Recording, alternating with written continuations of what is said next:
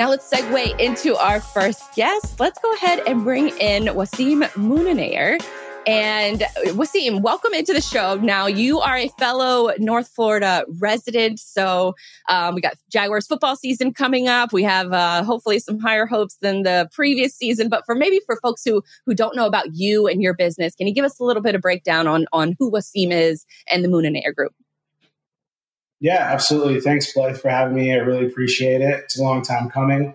Uh, thanks, Freightwaves, also for having us on here as a sponsor. It's super exciting for us. It's also a first for us.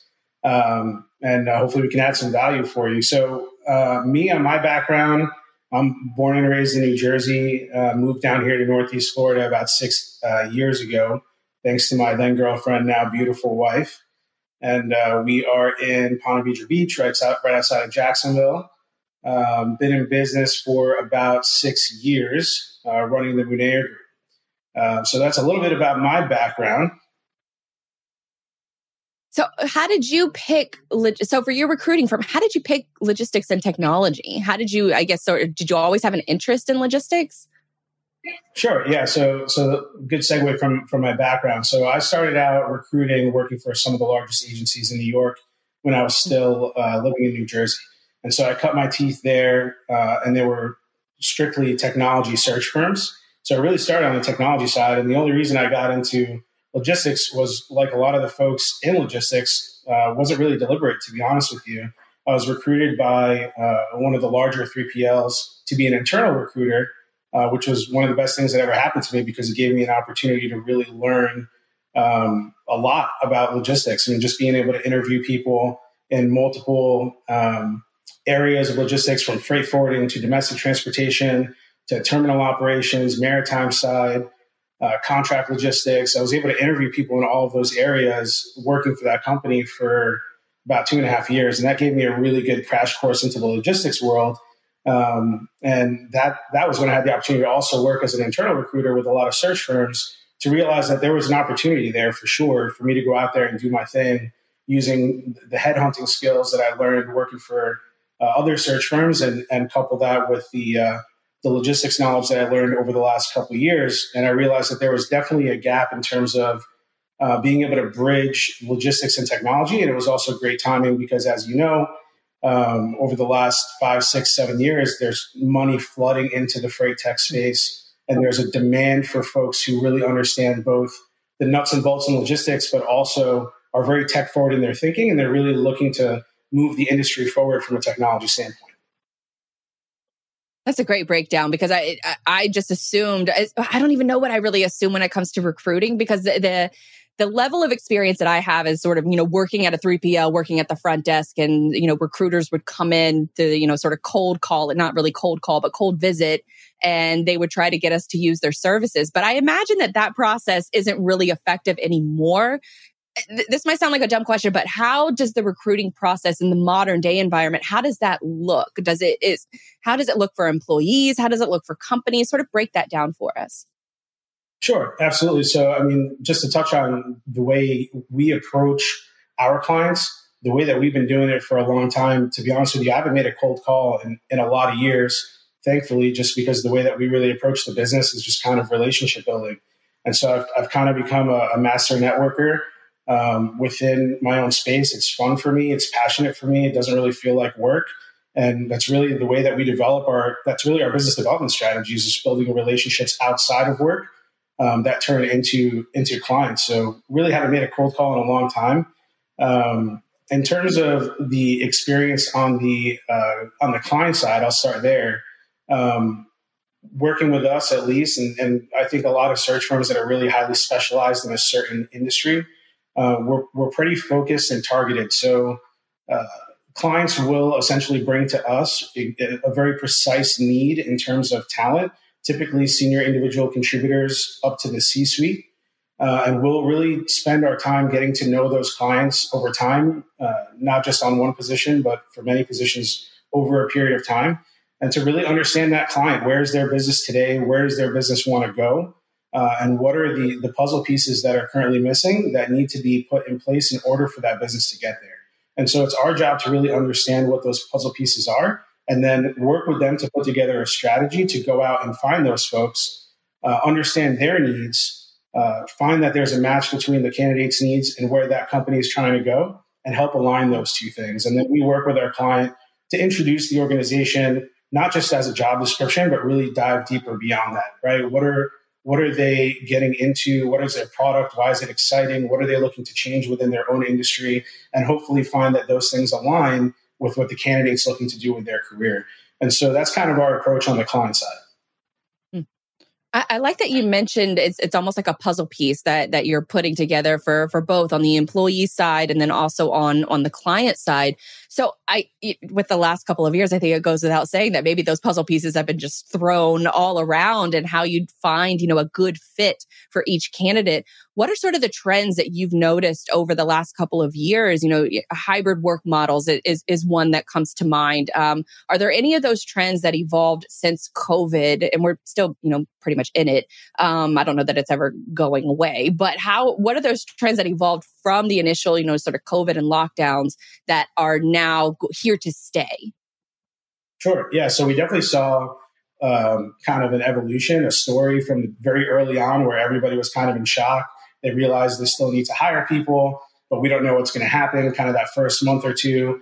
And then, you know, very clearly realized that our industry, thank God, was one of the industries that um, was kind of a silver lining, right? Because folks uh, were already buying goods online. And I think they said it went from like seventeen percent to twenty-seven percent of online purchases versus brick and mortar, which was supposed to happen over the next ten years, but happened over two years, which the, the outcome of that was very clear within our industry uh, in terms of how much we were importing into the United States as a, as a consumer.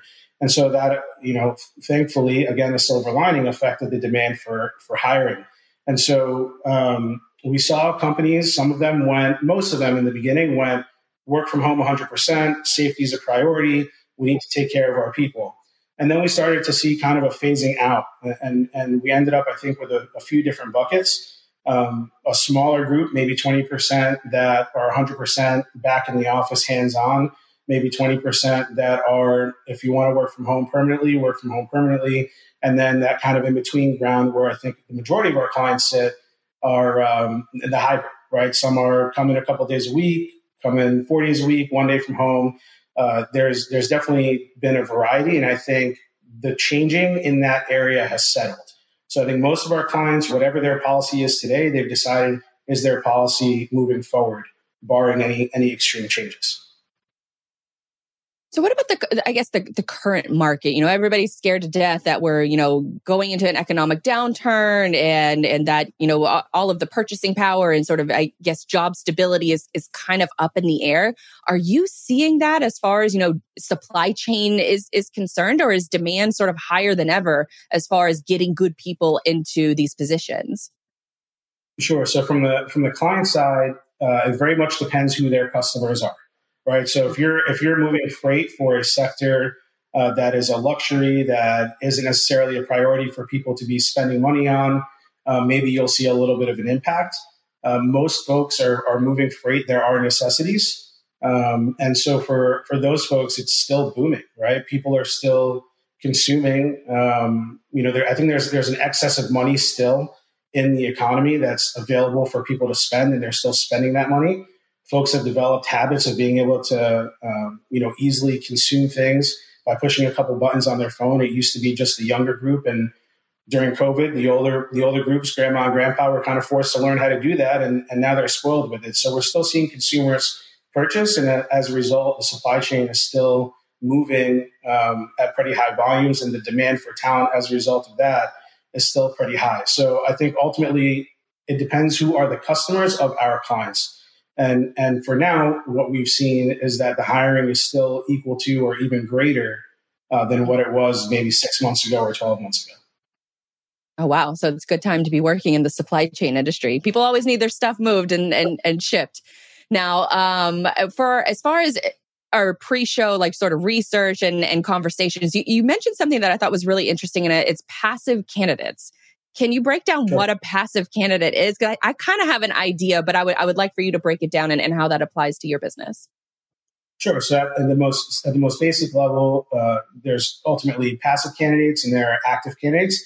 Active candidates are exactly what it sounds like. Folks that are actively seeking out a new job uh, doesn't necessarily mean they're unemployed. They could be in, they could be employed currently and still actively looking for something.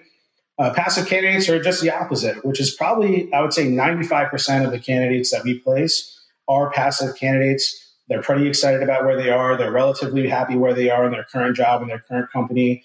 They're they're doing quite well. Uh, but for some reason, something that we brought to the table, uh, to their attention, is really intriguing. And for each person, that might be different. It might be about compensation. It might be about leadership. It might be about culture. It might be about benefits. Work from home policy has climbed to the top of that list. Um, so for everybody, it's different. But typically, a passive candidate is somebody who their ears are kind of open if you bring something exciting to their attention. But for the most part, they're they're passively keeping their eyes open. Hmm, I like that. That's interesting because you, you. I would imagine that I've always heard the phrase that it's inter, or, or it's more beneficial to look for a job while you have a job instead of the other way around when you actually really need a job. Because I feel like you know maybe most people would just settle for a job that they don't like. But if maybe as a passive candidate, that could be a solution to find really that dream position that you've wanted for you know you maybe your entire life. Sure. And that, that, there's definitely truth to that, right? And I think it also makes it more challenging for us to service our customers with passive candidates. The reality is we're getting paid to go find the top, top candidates that are out there. Our clients don't need to pay us to find folks that are, are looking for work most of the time. Um, and so the folks that are the top candidates are also typically the folks that are being held onto the most tightly by their current employers. So we really have to dig deep into what their needs are, what they get excited about, where they want to go with their career, and then align that hopefully with where our clients are going long term. That's really insightful. So, okay, well, it seems so if I'm an employee, employee, or maybe I'm an employer and I'm looking to hire a recruiting firm like yours, what should I do now in order to get myself ready to work with somebody like you? Sure. So, I mean, working working with us in terms of beginning a relationship with our firm is, um, I don't want to say it's easy. There's definitely work on on both parts, uh, both on our part and on the part of our prospective client. Most of the work is on our end, right? We really need to get to understand uh, what your culture is, what your business goals are, where you want to bring your company, specifically within your organization, that department that you're hiring for, where is it today and where do you want it to go in the areas of culture, climate, K P Is, metrics, however you define success. We really need to understand those things. And so the the best relationships that we have are with clients that are kind of an open book and, and see us as a partner and we see them as a partner. And we learn as much as possible about their business. Uh, and that allows us to then go out and we be very, very specific and very targeted in finding talent for them. That's awesome. I mean, it, it's good to hear that the supply chain industry is is not one that's, you know, being negatively affected by the economic downturn. I don't know if that's going to change in the future, but right now we're, we're we're looking pretty good. So, so Wasim, thank you for sharing that insight. Where can folks follow more of your work, learn more about your company, all of that good stuff? Yeah. Um, so definitely reach out to me. Uh, you can visit us at moonair group dot com. You can connect with us on LinkedIn, on Facebook. Reach out to me directly at wasim at moonair group dot com, uh, and we'll be happy to, to get to know you, whether you're on the client side or on the candidate side. We love building our network and building relationships. It's, uh, it's definitely the blood, blood, uh, blood flow of our business. Awesome. Thank you so much. We're going to have you back here in, in a few weeks. So we'll, we'll dive more into a little bit um, of this discussion, which I, I think is fascinating, watching how, you know, people flow through work and where they choose to, to work and why not, and, and why they choose to make the decisions that they do. So thank you again for joining.